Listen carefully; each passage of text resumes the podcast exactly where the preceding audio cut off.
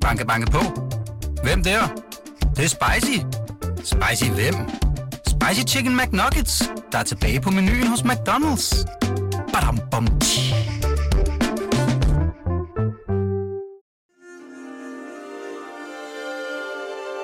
Du lytter til Weekendavisen. Her kommer 24 spørgsmål til professoren med Lone Frank. Hvorfor bliver der ved med at være social ulighed? Når man nu i et velfærdssamfund laver alle mulige indsatser, som er rettet mod at lette problemerne for dem i bunden af samfundspyramiden, hvorfor bliver bunden så ved med at være der? Noget taler endda for, at den sociale arv herhjemme er stigende. Hvorfor, og hvad er det egentlig, man overhovedet arver? Det er noget af det, vi skal tale om i dag, og min gæst er en af dem, der begynder at se med lidt nye øjne på tingene. Velkommen til dig, Signe Hale Andersen. Tak skal du have. Du er uddannet sociolog, og du er nu forskningsleder og souschef i Rockwool-fonden, som er en uafhængig forskningsfond, der laver social forskning og interesserer sig for ting, der kan være trusler mod velfærdssamfundet, kan man sige. Og øh, altså, jeg fik øje på dig øh, for nylig gennem en interessant artikel, som du lige har fået ud i det ret fine tidsskrift øh, PNAS.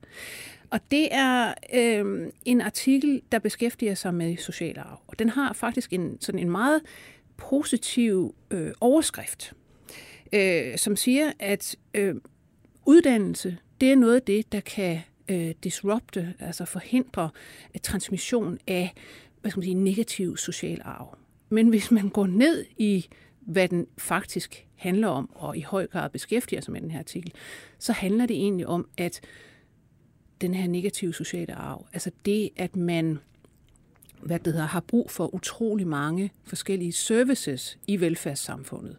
Øh, det er noget, der går i arv fra generation til generation til generation, og det ser ud som om, at der simpelthen er en kerne, kan man sige, af familier, som bliver ved med at have de samme problemer mm. og arver dem fra hinanden. Ja. Øh, og det er sådan, kan man sige, ret skræmmende, ja. umiddelbart.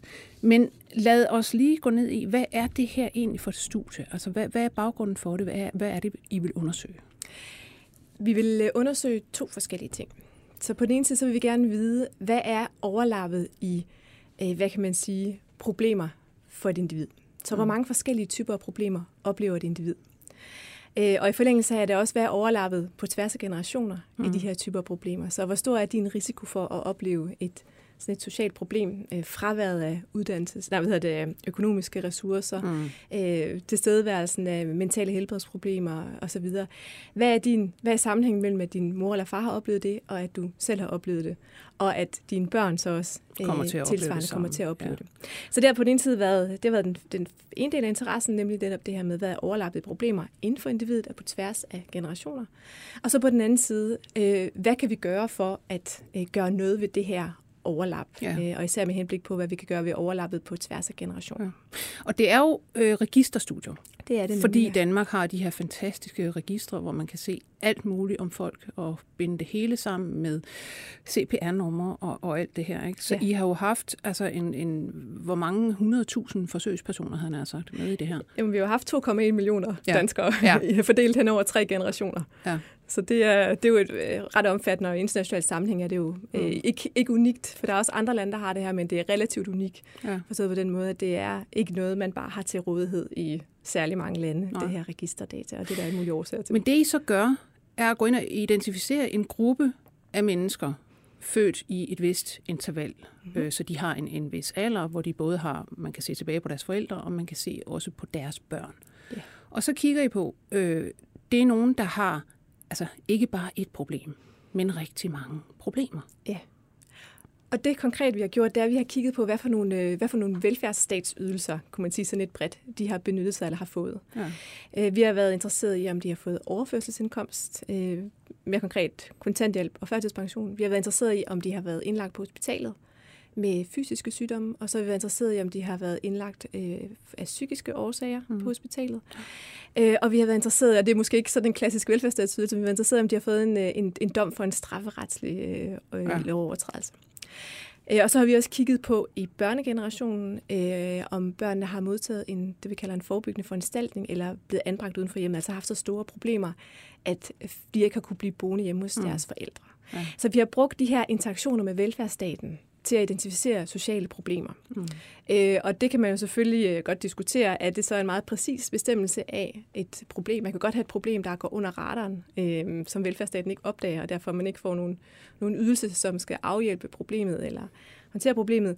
Men, men i en dansk sammenhæng, så giver det god mening at kigge på det på den mm. måde, også fordi vi danskere øh, har tillid nok til velfærdsstaten, til ja. at vi også de ressourcesvage gerne vil have hjælp af velfærdsstaten. Ja. Og det, altså, man kan sige, øh, udgangspunktet er jo på en eller anden måde også i sådan en undersøgelse, at vi har en velfærdsstat, som øh, hvad skal man sige, har til formål at sikre, at selvom du kommer fra en baggrund, som netop er måske er fyldt med problemer, så skulle du gerne selv kunne blive et, kan man sige, uafhængigt individ. Du skulle gerne selv kunne udvikle dig væk fra de her problemer. Lige præcis. Og det har vi jo en fornemmelse af, at jamen, det er vi jo for eksempel i Danmark meget bedre til at sørge for med vores sikkerhedsnet, vores velfærdssamfund, end man er i grimme, grimme samfund som USA. Det viser sig også bare, det siger I, I direkte i jeres artikel her, at der er faktisk det samme fund ja. i USA. Ja. Vi er ikke bedre til at sørge for, at det øh, ikke løber i generationer, det her. Lige præcis. Og det er jo det, der kan provokere, kan man sige, mm. når man er øh, lever i en velfærdsstat, som har stor opbakning blandt befolkningen, og hvor vi også jo betaler en stor del af vores øh, indtægt til at, øh, hvad kan man sige, til at støtte ja. velfærdsstatens aktiviteter. Så det er jo, det er jo provokerende på, på mange niveauer i virkeligheden, men det siger måske også noget om, hvad det er for nogle problemer, de her mennesker de står i, og hvad årsagerne, eller man kan sige, tyngden af årsagerne ja. til de her problemer kan være. At det ikke det er ikke noget, man bare løser ved omfordeling og gratis uddannelse. Ja. Øhm, der, er nogle, der er nogle dybere liggende forhold, som gør, at, øh, at der er den her øh, både man kan sige, problembyrde for det enkelte individ, men også persistens på tværs af generationer, mm. som simpelthen gør, at, at det, det er ikke bare et spørgsmål om penge øh, og omfordeling ja. øh, eller gratis ydelser. Der er et eller andet noget, noget dybere liggende, der er ja. med til at bestemme denne her, denne her øh, persistens. Ja. Øh, men, men hvor mange er det, vi har med at gøre? Altså det er noget med, at det er 5 procent det er af det, danske der... familier, eller hvordan er det, jo, som simpelthen det... øh, står for alle de her enormt mange problemer og udgifter. Man kan sige, det er jo en analytisk definition, vi ja. har lagt ned over, over tallene, fordi vi har jo kigget på en fordeling af brug af de her ydelser. Så der er jo altid et eller andet, øh, vi bruger i gennemsnit per dansker øh, et eller andet antal af de her ydelser, øh, eller har været på hospitalet så og så mange nætter, eller har begået så og så mange strafferetslige forhold. Ja. Så det vi har gjort, det er, at vi har set, okay, dem der bruger flest af de her ydelser, og det har vi defineret som de 5 procent, der bruger flest. Ja. Hvordan ser det ud for dem? Ja. Så, så man kunne også, vi kunne også have lagt et skær ned på 10 procent mm. eller 7,5, men det handler simpelthen om, at vi har været interesseret i dem, som er tungest, øh, ja. og dem, som bruger flest af de her ydelser. Ja. Så det er en analytisk definition, øh, som sådan godt kunne have set anderledes ud, men den giver mening i lyset af det her med, at vi er simpelthen interesseret i dem, som, øh, mm. som ser ud til at have de største problemer. Ja. Men når du så siger det her med, jamen, altså, der, der skal et eller andet andet end, end penge til, osv. osv. Og man tænker på, at vi har jo altså vi har et system, hvor altså, skoler er sådan set indrettet på, netop man skal være opmærksom på, er der børn, som øh, har problemer med hjemmefra, øh, og det er gratis at få uddannelser hjemme, alle de her ting. Mm. Kan I så overhovedet begynde at, at, at kigge ned i, jamen, hvad er det så egentlig, der gør, at de her problemer nedarves? På den her meget, meget konsistente og persistente måde. Mm. Det har ikke været formål i det her studie, mm. men man kan sige, hvis man kigger på litteraturen om social arv ja. Ja. og intergenerationel transmission, så er der jo rigtig mange gode forskellige forklaringer på det. Øhm, nu er jeg jo sociolog, som du også indledte med at sige, og der står øh, sådan socialiseringsteser jo stærkt, eller mm. ideen om, at samfundet også er med til at skabe noget persistens i, hvem der ligger hvor i øh, statushierarkiet.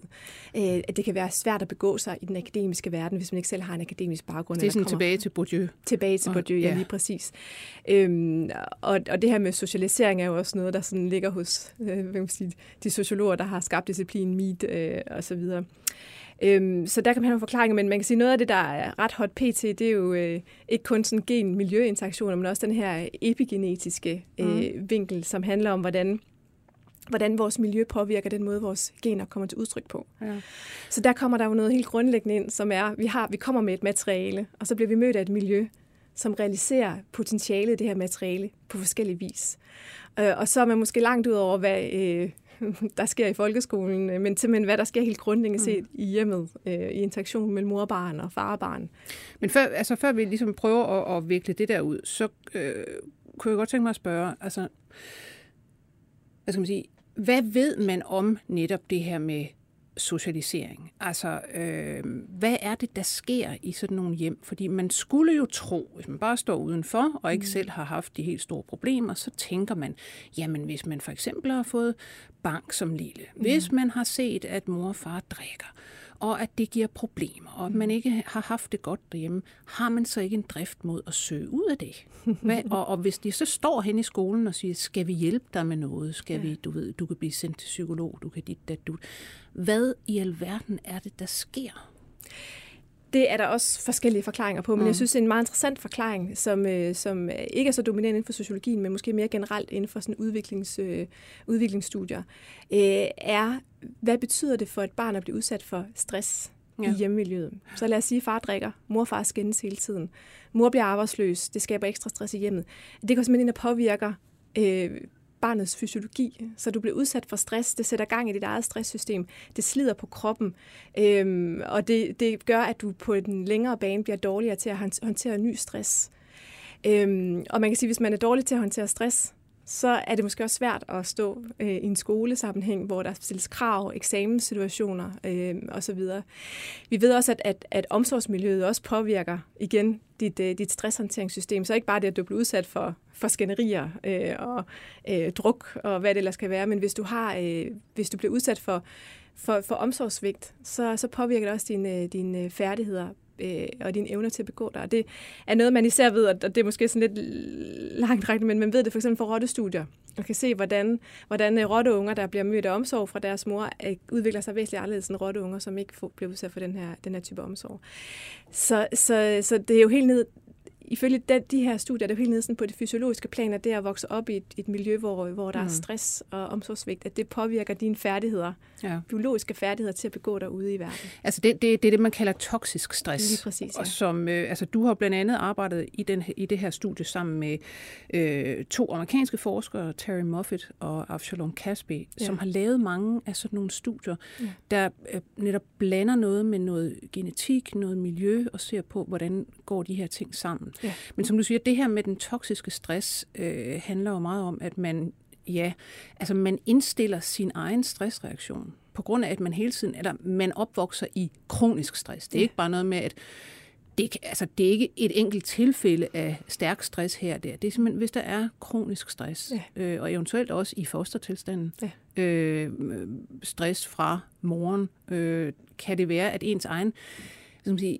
altså, hormonelle stressreaktion simpelthen bliver skruet op. Den bliver mere følsom. Du bliver simpelthen stresset af meget mindre. Ja, lige præcis. Øhm, men så kommer man også til at spørge, med hensyn til mønsterbrydere. Ja. Der er jo, altså, vi interesserer os meget for mønsterbrydere herhjemme i forhold til sociale Mm. Berlingske har vist lige kørt sådan en hel serie, hvor man har ligesom, kigget på mønsterbrydere. Ja.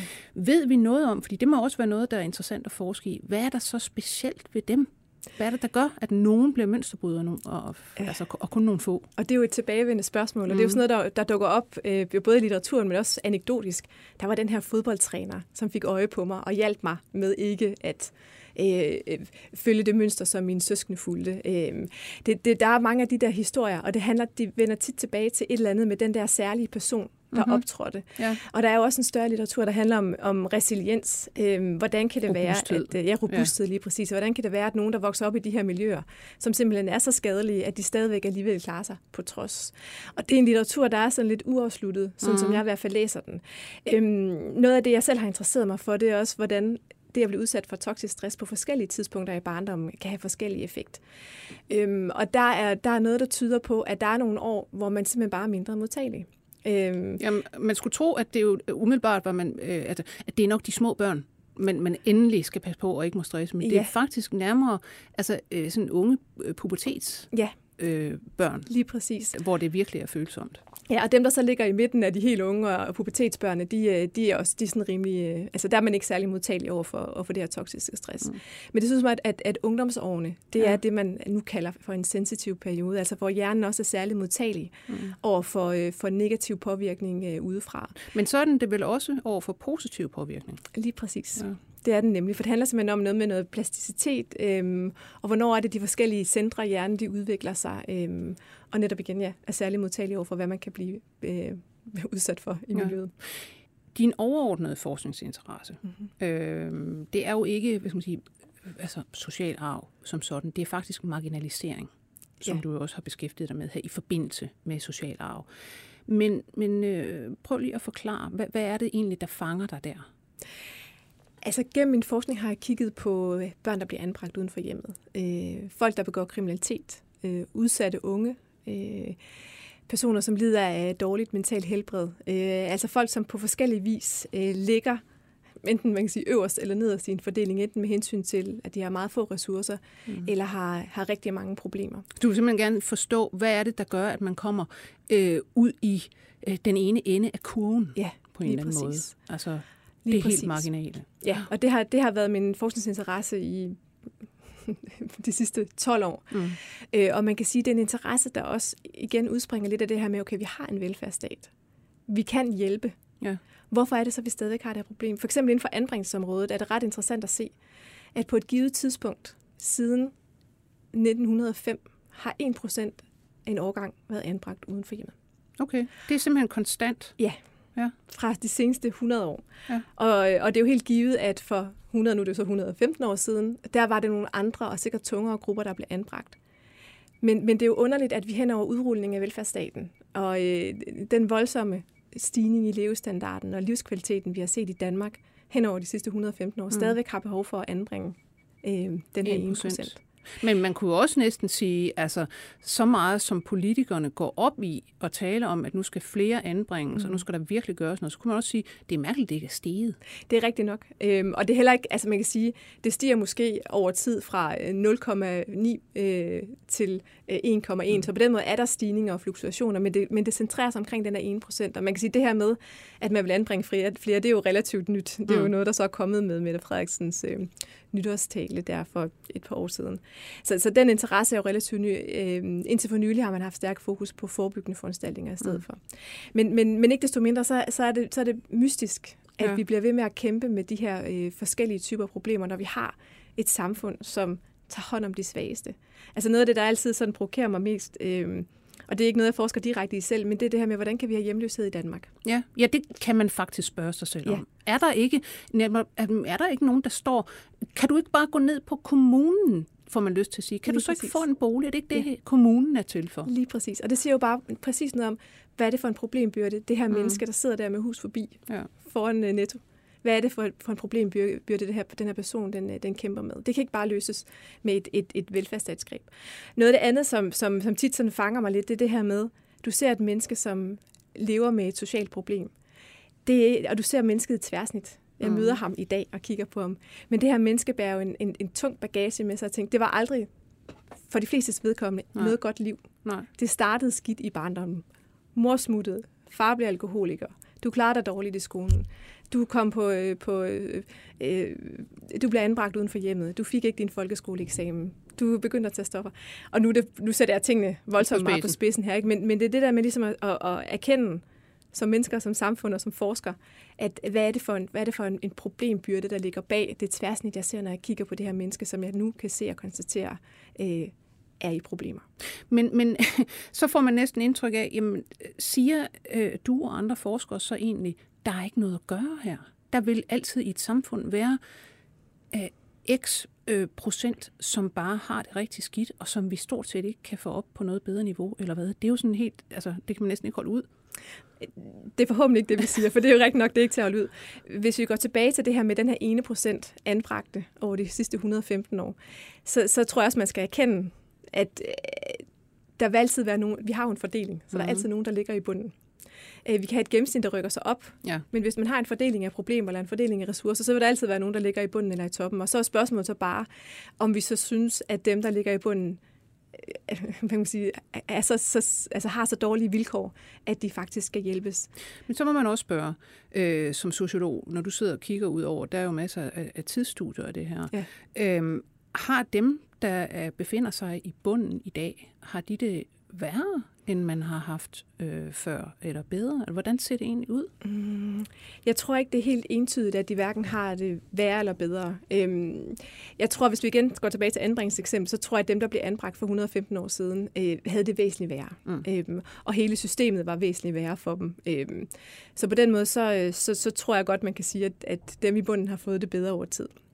Men, men jeg tror ikke, at når man, når man kigger på det over tid, i hvert fald de seneste 30 eller 40 år, at det, det nødvendigvis er sådan, at dem i bunden har fået det, har fået det bedre. Øhm, det jeg ser, det er, at der måske virkelig er opstået en større kompleksitet i de problemer, vi, vi ser. Mm. Øhm, og netop også flere, flere problemer på tværs af, af domæner. Men hvad mener man med, med, med større kompleksitet? Er det fordi, man kan sige, at, at samfundet, om jeg så må sige, er mere komplekst?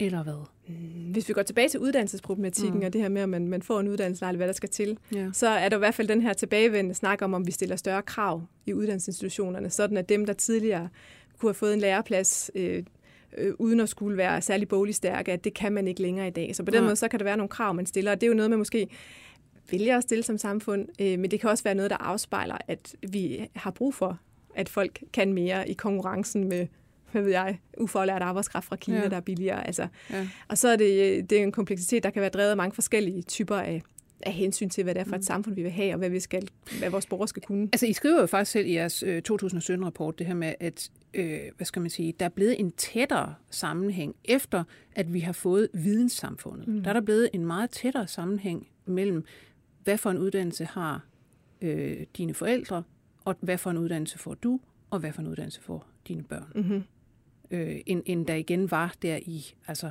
øh, 60'erne og 70'erne. Ja. Så vi er simpelthen blevet... Altså, det er mere blevet øh, et, i virkeligheden et, et klassesamfund, kan man sige, hvor vi arver i høj grad, altså hvilken type uddannelse vi tager, mm. hvor høj en uddannelse, vores indkomst osv. osv. Vi er langt mere opdelt, end, end vi har været. Ja på det der mellemstykke, altså der hed øh, 60'erne, 70'erne, måske 80'erne. Ja. Det er jo, det er jo vildt. Altså det, jeg ja. tænker, det er jo sådan en tilbagevenden til en, øh, hvad skal man sige, et langt mere rigidt egentlig klassesamfund. Altså ja. vi tænker ikke sådan over det, men hvis man ser på statistikkerne, så er det jo faktisk det. Ja, og det er jo egentlig underligt, når man tænker tilbage på, hvad så i, i stændersamfundet, eller altså der har jo været ja.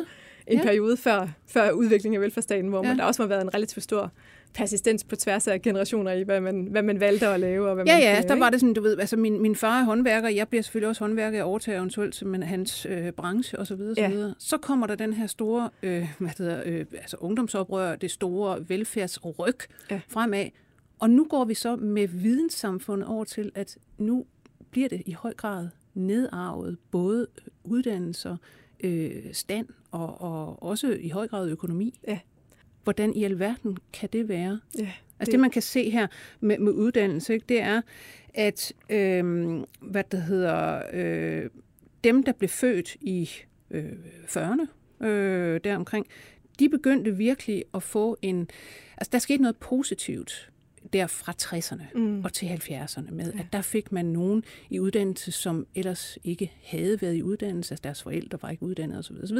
Så der skete en virkelig positiv udvikling for den sociale arv med hensyn til uddannelse. Mm. Men siden 70'erne er det gået nedad. Ja. Hvordan kan det være? Jamen, det er jo et godt spørgsmål. Man kan sige, at vi har jo, øh, det er jo den her generation i 40'erne, eller der blev født i 40'erne, er jo nogle af dem, der måske især har haft glæde af uddannelsesekspansion og den frie adgang til, øh, til uddannelse. Øhm, så der har man måske virkelig kunne realisere sit potentiale i ret høj grad, øh, hvor ens forældregeneration ikke har kunne gøre det, fordi de ikke havde samme, hvad kan man sige, adgang til uddannelses... Øh. Altså man kan sige, der var i virkeligheden nogle generationer, hvis det var dengang, at, at højere uddannelse specielt, og uddannelse i det hele taget, var meget mere sjældent, end det er nu. Så der var en kæmpe masse af folk, altså forældregenerationen, som havde gået i skole indtil 7. klasse. Ja. Så det var pludselig ikke særlig svært at komme til at gå noget mere i skole. Hvis man havde evnerne. Ja. Og så kan man sige, så, så det der så nok er sket over tid, det er, at så har de folk, der havde evnerne, realiseret dem i uddannelsessystemet. Og deres børn realiserer så tilsvarende så også de evner, de har arvet ja. fra deres veluddannede forældre. Mens de forældre, der ikke har fået uddannelse, har måske ikke fået det på grund af evner. Og mm. derfor, man kan sige, at deres børn har jo så ejet deres evner, ja. øh, og har på den måde så måske heller ikke, altså Nej. selvom de får tilbudt gratis uddannelse, så har de måske hverken øh, lyst eller evner til at, mm. til at realisere øh, eller til hvad kan man sige, at tage en universitetsuddannelse. Øhm. Men der var du i virkeligheden inde på, på det, du også øh, snakkede noget om før, at det handler ikke kun om socialisering, det handler også om, altså social arv er også noget genetisk arv. Ja. Noget af det. Altså, det, det tror jeg vil være, være svært at komme udenom. Altså, ja. Jeg ved godt, man kan jo godt også øh, inden for grene af sociologien være modstander af ideen om, at, øh, at vi ikke alle sammen kan realisere et, øh, et, eller har et potentiale til at blive PhD'er i neuro, neurofysik. men, men sådan er det lige nu præcis, faktisk. Lige præcis. At vi bærer jo, vi bærer jo et, et potentiale, og det er det, der, ja. man kan sige, konteksten, velfærdsstaten, gratis mm. uddannelse osv. Kan, kan hjælpe med at realisere. Men hvis man ikke har det, så, øh, så er spørgsmålet også... Hvad, noget. Ja, nej. Eller? Og så kan man sige, der er jo også, der kan også være forskellige normer for, ja. hvad man synes er det gode liv. Ja. Øhm, vi kan jo godt have et, et mål om, at vi skal have øh, uddannet alle unge, og øh, helst på bachelorniveau eller derover. Men, men hvis det gode liv for den enkelte er ja. øh, at få en, en kort uddannelse og gøre noget andet med sit liv, så, så det er jo også en parameter, der vil spille ind på det valg, man træffer, den sti, man vælger. Og det, man kan sige, det perspektiv er ikke nødvendigvis så meget med i, i de her politiske fastsatte uddannelsesmålsætninger, Nej. men det er noget, der fylder i sociologien, det her med, at når man måske kunne vi også tro på, at folk faktisk også i stort øh, vid udstrækning, øh, hvad kan man sige, realisere det, de deres, selv ønsker. Lige præcis. De ja. kommer fra en, en familie, hvor man ikke har særlig meget uddannelse, og det er det gode liv for dem. Altså ja, øh, man kan sige, at det i virkeligheden, vi står jo i samfundsdebatten, der står vi faktisk med elitens øh, i tale sættelse af, hvad det netop er, vi alle sammen skal. Ja. Altså, det er jo politikere, og det er de højtuddannede osv., der, der finder på, at alle skal have en universitetsuddannelse. Ja. Helst. Ikke? Ellers er det ikke sådan helt godt. Nej. Og man kan sige, jamen, universitetsuddannelser var jo fra starten aldrig nogensinde bestemt for, at det skulle alle have. Nej. Altså helt klart vel. Lige præcis. Øhm, jeg synes, det er interessant at se på i samme rapport her fra, fra 2017, der står der også en anden overskrift, den sociale arv i uddannelse i Danmark og USA er i dag på samme niveau. Ja. Og der, der kan man se det der med, at den i USA faktisk har ligget øh, stabilt, den her grad af social arv i uddannelse, øh, hen gennem århundredet, mm. mens at vi fik den der ordentlige øh, stigning på et tidspunkt. En masse blev nu øh, uddannet øh, noget andet end deres forældre, højere end deres forældre, og så gik det ned, og nu er det på samme niveau. Mm. Igen, det tyder lidt på, at man har nået sådan en form for mætning. Yeah. Altså, man kan sådan set ikke, nu kan man ikke komme længere med, at man bliver bedre uddannet end sine forældre. Nej, lige præcis. Der, der, der har været et befolkningspotentiale, og det har man, det har man realiseret i det her, øh, den her organisering, hvor man har tilbudt gratis uddannelse mm. og SU, og øh, hvad der nu ellers har været af virkemidler for at få, øh, for folk i uddannelse. Ja.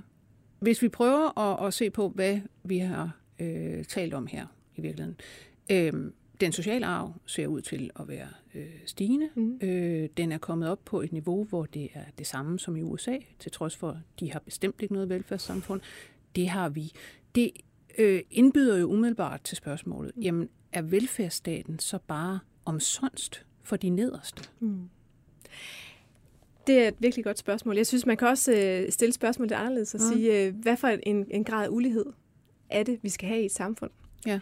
Øhm, hvad, er det, hvad er det, der er målet med det, vi gør? Mm. Øhm, er det at reducere uligheden til, til nul? Eller er det at sikre, at vi har, øh, at folk får mulighed for at vælge det, som de gerne vil? Ja. Så man bliver nødt til at forstå, hvad er det for et problem, det niveau af ulighed, vi har i dag, afspejler. Ja. Afspejler det, at vi har en stor befolkningsgruppe, som har lav livskvalitet, øh, afspejler, at vi har en samfundsform, hvor vi måske ikke får det bedste ud af det potentiale, der er i befolkningen. Øhm, eller hvad der ligesom sådan, hvad kan man sige, hvad, det, hvad, hvad uligheden, den aktuelle ulighed i Danmark, den afspejler. Øh, et andet kunne også være, at øh, vi måske ikke får uddannet folk tilstrækkeligt til, at vi kan være øh, konkurrencedygtige over for øh, andre lande, som har tilsvarende befolkningspotentiale, men har været bedre til at udnytte de ressourcer, der er. Så man må ligesom starte med at se, hvad, hvor i består problemets kerne. Ja. Handler det ideologisk set om, at man er interesseret i et bestemt niveau af ulighed, eller et meget lav ulighed, eller handler det om at kigge på, øh, på, øh, på velbefindende ja. øhm, der var? Ja, der har jo været hvad skal man sige, en tendens til, øh, for lad os sige, 10-15 år siden, der var det sådan meget nyt og fancy at sige, at vi skal da styre et land efter øh, happiness. Mm. Altså, øh, hvad det hedder, hvor, hvor godt befinder befolkningen sig, og man lavede sådan nogle lykkeindekser og det ene og det andet og det tredje. Og Danmark har jo simpelthen ligget i top virkelig, virkelig mange år ja. i træk. Ikke? Ja. Så, så man siger vel herhjemme, at jamen, vi har det jo frygteligt godt. Ja. Så, så hvad i alverden, øh, ja, man må sige, hvad er det, man skal styre efter? Ja. Det er vel Altså det, vi får fra politisk hold, er jo hele tiden, så vidt jeg kan høre, noget ideologi.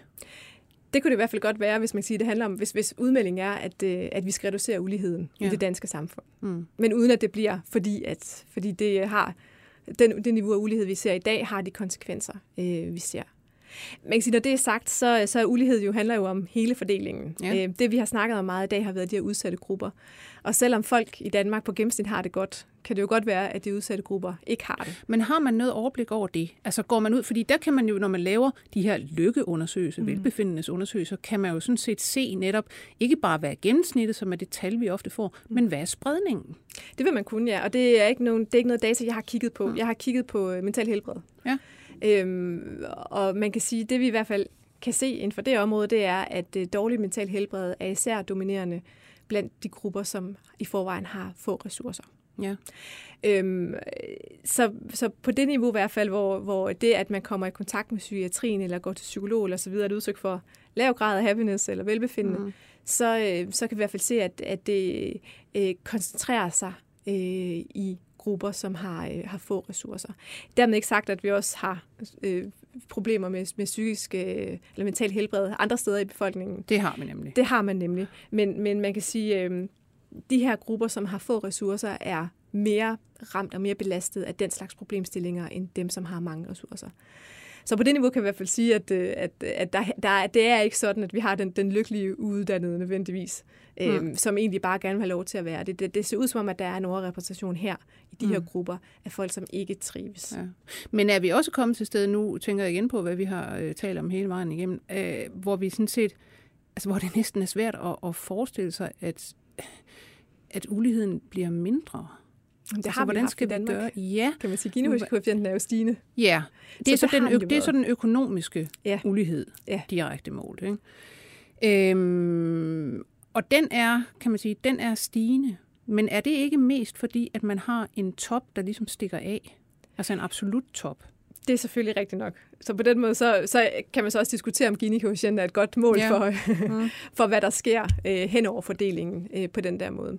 Så det er selvfølgelig rigtigt nok. Øhm, og spørgsmålet, som du stiller, det er det her med, at man kan forestille sig, at man får, får mindre ulighed. Ja. Og det kan man jo også, øh, altså på det økonomiske plan igen, kan man jo omfordele sig ud af det, og så sige, at nu, nu gør vi noget på det plan. Og, øh, regeringen har jo også nu forskellige tiltag, der, skal, der sådan skal sikre i hvert fald øh, om ikke nødvendigvis større lighed, men i hvert fald en mm. større sammenblanding af grupper. Men er der nogen forskning, der tyder på, at det vil være til gavn for de her aller nederste, som vi jo hele tiden snakker om, og som vi hele tiden ser ud som om, at det, altså, det kan ikke rigtig, øh, hvad skal man sige, kan ikke rigtig løfte dem. Altså reduktion af, af uligheden? Ja og man kan få løftet de... Øh... Ja, om, kan de få det bedre, de her, øh, den her, de her nederste øh, 5 procent? Mm. Øh, kan vi gøre noget ved den, social, den meget, meget tunge sociale arv, de øh, bærer på. Ved at reducere uligheden i et samfund? Ja. Det er altså et godt spørgsmål. Øh, for man kan sige, der vil jo altid være igen nogen, der ligger i bunden. Ja. Øh, og så er spørgsmålet så, hvad det er, vi mener hvordan skal deres liv være, før at vi føler, at de er over et eller andet niveau. Så det, der går det jo ud over den relative betragtning, som er, at der er 5%, der altid ligger i bunden, til en mm. absolut betragtning, som handler om, hvor, hvad, hvad for et niveau skal folk være over. Så kommer man ind på sådan et spørgsmål om øh, fattigdomsgrænser, altså hvem, hvor, hvor stor en andel af en befolkning må ligge under en eller anden hvordan man nu definerer en eller anden, en eller anden fattigdomsgrænse. Øhm, og, og man kan sige, at i, Danmark gør vi jo noget netop ja. i omfordelingssammenhæng og så videre for, for at håndtere de her grupper. Men hvis vi kigger på sådan noget med, øh, med øh, psykisk sygdom ja. eller kriminalitet, eller hvad det kan være, ja. ikke? Så, så står vi jo et, et andet sted, kan man sige, hvad for nogle virkemidler der er. Men igen kan man sige, det ser ud som om også over tid, øh, og nu snakker vi jo så tre generationer for eksempel i din mm. undersøgelse, ikke? at netop øh, psykisk sygdom og kriminalitet i høj grad er arveligt. Ja. Altså med, forstået som både altså, øh, social arv, og, og noget af det er genetisk på ja. en eller anden måde, og det er svært at skille ud fra hinanden. Ja. Men altså, det bliver ved med øh, og, og hvad det hedder, komme fra generation til generation. Ja. Og der er der vel, altså, er der nogen som helst gode råd til fra noget som helst forskning, noget sted i verden, der kan sige, hvordan øh, bryder man det der? Lige præcis det her med kriminalitet er faktisk et lidt interessant eksempel, fordi det vi kan se i store dele af den vestlige verden, det er, at ungdomskriminaliteten er faldende. Ja. Så, så det betyder i hvert fald, altså det kan godt være, at transmissionen fra generation til generation er relativt konsistent, men andelen af unge mennesker, som begår kriminalitet, er dalende. Mm. Og det er sådan noget, der har sådan sat forskerne lidt ud på sådan en, øh, en skattejagt. Hvordan kan det egentlig være, ja. at det falder? Og der er forskellige kandiderende øh, sådan hypoteser, som for eksempel kan være, at nu sidder man mere indenfor ved skærmen, eller... Øh, man, man hænger ikke på gadehjørnet, men overgår ikke at begå kriminalitet. Lige præcis. Altså hvad der nu kan være som forskellige typer forklaringer. Ja. Ikke? Så, så, så der er jo i hvert fald en eller anden... Øh, der er en udvikling over tid inden for nogle af de her områder, som, øh, som jo er interessant og ikke er forklaret endnu. Jeg kunne så forestille mig omvendt, at psykisk sygdom er noget af det, der er stigende. Det er det, men det er også et rigtig svært område at undersøge. Mm. Vi udkom med en rapport i efteråret om øh, udviklingen inden for mental sundhed øh, i Danmark, øh, hvor vi nemlig netop kiggede på den her udvikling, som også er blevet, øh, blevet øh, debatteret enormt meget i medierne, nemlig mm. at der er en stigende tendens til, at unge mennesker især rapporterer om dårlig mental helbred, og der er ja. flere og flere, der har været i kontakt med psykiatrien mm. osv. Og igen er det her faktisk et, øh, om ikke globalt fænomen, men i hvert fald et fænomen, der bliver observeret i store dele af den vestlige verden. Ja. Og det er jo også igen, som sagt, noget, der har sendt forskerne lidt ud på en skattejagt for at finde ud af, hvad er det egentlig, der foregår her. Ja. Men noget af den udvikling, vi ser der, er faktisk også bare båret af, at man øh, i stigende grad øh, har fokus på området, tilbyder behandling. I Danmark har man indført udrednings- og behandlingsgarantier, øh, og har haft meget stor fokus på at få udviklet børne- og unge psykiatrien, mm. og simpelthen øh, givet behandling til nogen, som måske ikke ville have fået det for øh, for, for 30 år siden, selvom de havde brug for det. Så, så lige præcis det her med psykisk sygdom er faktisk et, et område, der er rigtig, rigtig svært at undersøge udviklingen indenfor. Øhm, fordi der er sket den her, den her politiske prioritering, både måske på nationalt, men også på, på WHO-niveau. At, øh... Men hvor lang tid skal der til, før vi overhovedet kan, eventuelt kan se en virkning af det? Altså om det virker? Altså om det gør, at nogle af de her, der ville have fået børn, der så igen bliver psykisk syge, altså om det stopper? Med at man har udviklet øh, yeah. området, yeah.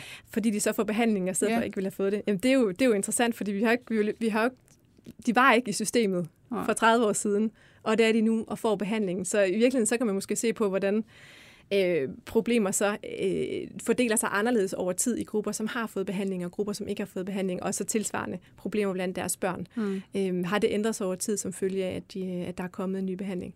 Så det er et rigtig vanskeligt område at bevæge sig ind på det her med, med, med, med hvad kan man sige, i hvert fald diagnostisering og behandling i det psykiske system, og hvordan det har udviklet sig over tid. Ja. Er der, hvad skal man sige, er der nye udviklinger på vej i selve, øh, i selve sociologien? Altså når I sidder for eksempel i Rockwool og jo interesserer jer specifikt for øh, velfærdssamfundet, hvad gør det ved os, hvad er truslerne mod det, øh, osv. osv. Ser I nye veje fremover? Altså, er der, er der ting, I vil begynde at kigge på? Er der, er der, øhm, er der nye metoder, I vil bruge? Er der, øh, skal man sige, i det hele taget, er, er der måske noget tværfagligt i gang med, hvad ved jeg, psykologer, genetikere og et eller andet? Altså, er I på vej et andet sted hen som sociologer? Øhm, altså, jeg vil sige, på, øh, på sådan det forskningsmæssige plan, der er, er det her med at kigge på, på, øh, på problemstilling på tværs af domæner, som, øh, som den her nye artikel den øh, repræsenterer noget af det, der er... Og det vil sige, at man, man ser ikke bare på kriminalitet eller psykisk sygdom eller overførselsindkomst, man ser på det hele. Ja, lige præcis. Ja. Så, så den her, det her overlap mellem forskellige typer af problemstillinger eller sociale problemer, fraværet ressourcer, øh, det er noget af det, der er, der er interessant.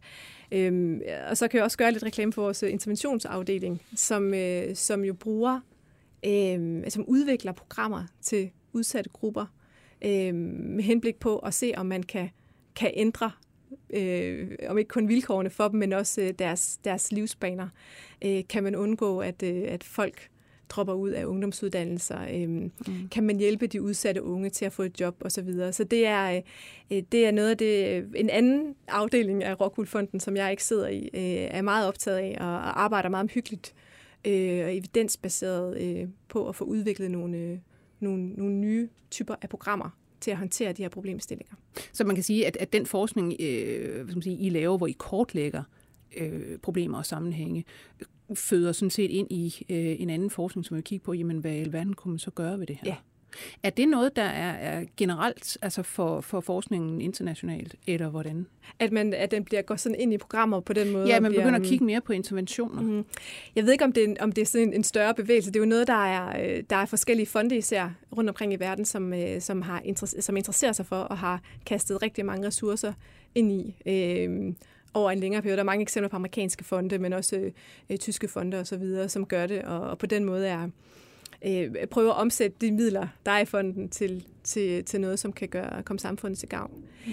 Øh, men det er, det er, en, det er en, en stor opgave øh, at, at pålægge sig, fordi det er noget, der, der virkelig kræver en omhyggelig, mm. omhyggeligt udviklet ja. øh, programpakke, ja. øh, hvor alle ting er tænkt igennem, og bare sådan helt banalt, hvordan, nu har vi fået den her gode idé til, hvordan vi kan lave en intervention.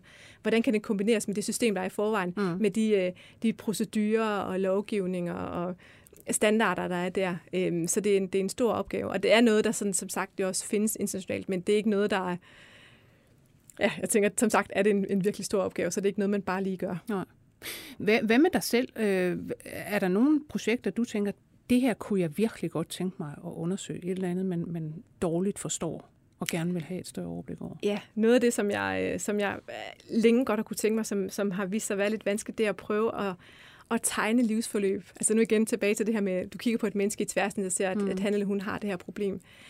Øhm, og, og prøve at tegne livsforløbet tilbage til fødslen. Hvordan har det egentlig været? Mm. Øhm, så hvordan, hvordan har livet for det her menneske set ud? Og nu vil det jo aldrig være et konkret, eller det vil være et konkret menneske, men det er jo på registerdata typisk øh, den forskning, jeg bedriver.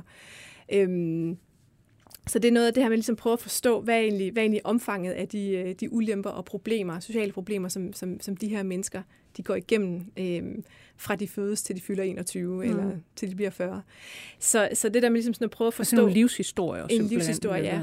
Og så igen også lidt, som vi har gjort i det her øh, PNAS-studie, gå på tværs af domæner og se, okay, hvad er egentlig, hvad er egentlig sammenhængen med, at du lider af fysisk sygdom, og, øh, og begår kriminalitet. Mm. Og, og prøve at forstå, hvad er det egentlig for nogle, øh, nogle, nogle, nogle mekanismer, der er på spil i den sammenhæng. Øh, Terry Moffitt og Absalom Kaspi, som du nævnte tidligere, har lavet sådan et spændende studie også med en øh, faktisk en dansk postdoc, Line Rasmussen, hvor de har kigget på øh, sammenhængen mellem kognitive færdigheder i den tidlige barndom, og hvor hurtigt man går i ja. 40'erne. Ja. Og det er sådan, og de finder en sammenhæng, og det er, jo, det er jo vanvittigt interessant. Hvordan kan det være, at mine kognitive færdigheder, der var tre, har betydning for, hvor hurtigt jeg går, ja. når jeg er 43? Og så skal man sige, faktisk ved man også, at det her med, hvor hurtigt man går, ens, ens ganghastighed, det har en klar sammenhæng til, hvor tidligt man dør. Jamen se. Og ja. hvorfor dog det? Og hvorfor dog det? Ja. Så sådan noget er jo enormt interessant, og det er jo interessant, fordi det også i virkeligheden samler os på tværs af discipliner. Ja. Øhm, når du laver rotteforsøg, øh, så er det virkelig også, fordi du gerne vil forstå nogle mekanismer, mm. som findes hos mennesket, og som er sociologisk øh, relevante og interessante. Og hele det der med, hvordan vi egentlig som videnskabsfolk har en fælles mission, selvom vi sidder med så forskellige øh, typer af data osv.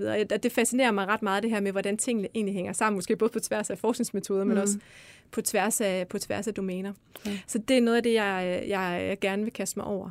Øh, og så synes jeg, at hele her med biologi, nu er jeg jo sociolog, som jeg også nævnt nogle gange, men hele det her med gener, øh, toksisk stress, mm. øh, øh, biomarkører, hvordan hænger de sammen med, med, med sociologisk interessante ja. problemstillinger, synes jeg er enormt interessant, fordi det også igen fortæller os meget konkret, hvad er det for nogle mekanismer, der er på spil. Hvordan kan det ja. være, at det, der sker i barndommen, at det kan, det kan ses på min adfærd, ja. når jeg, når mange, jeg, år senere. mange år senere. Hvordan ja. kan det være, at det, det sætter sig i kroppen?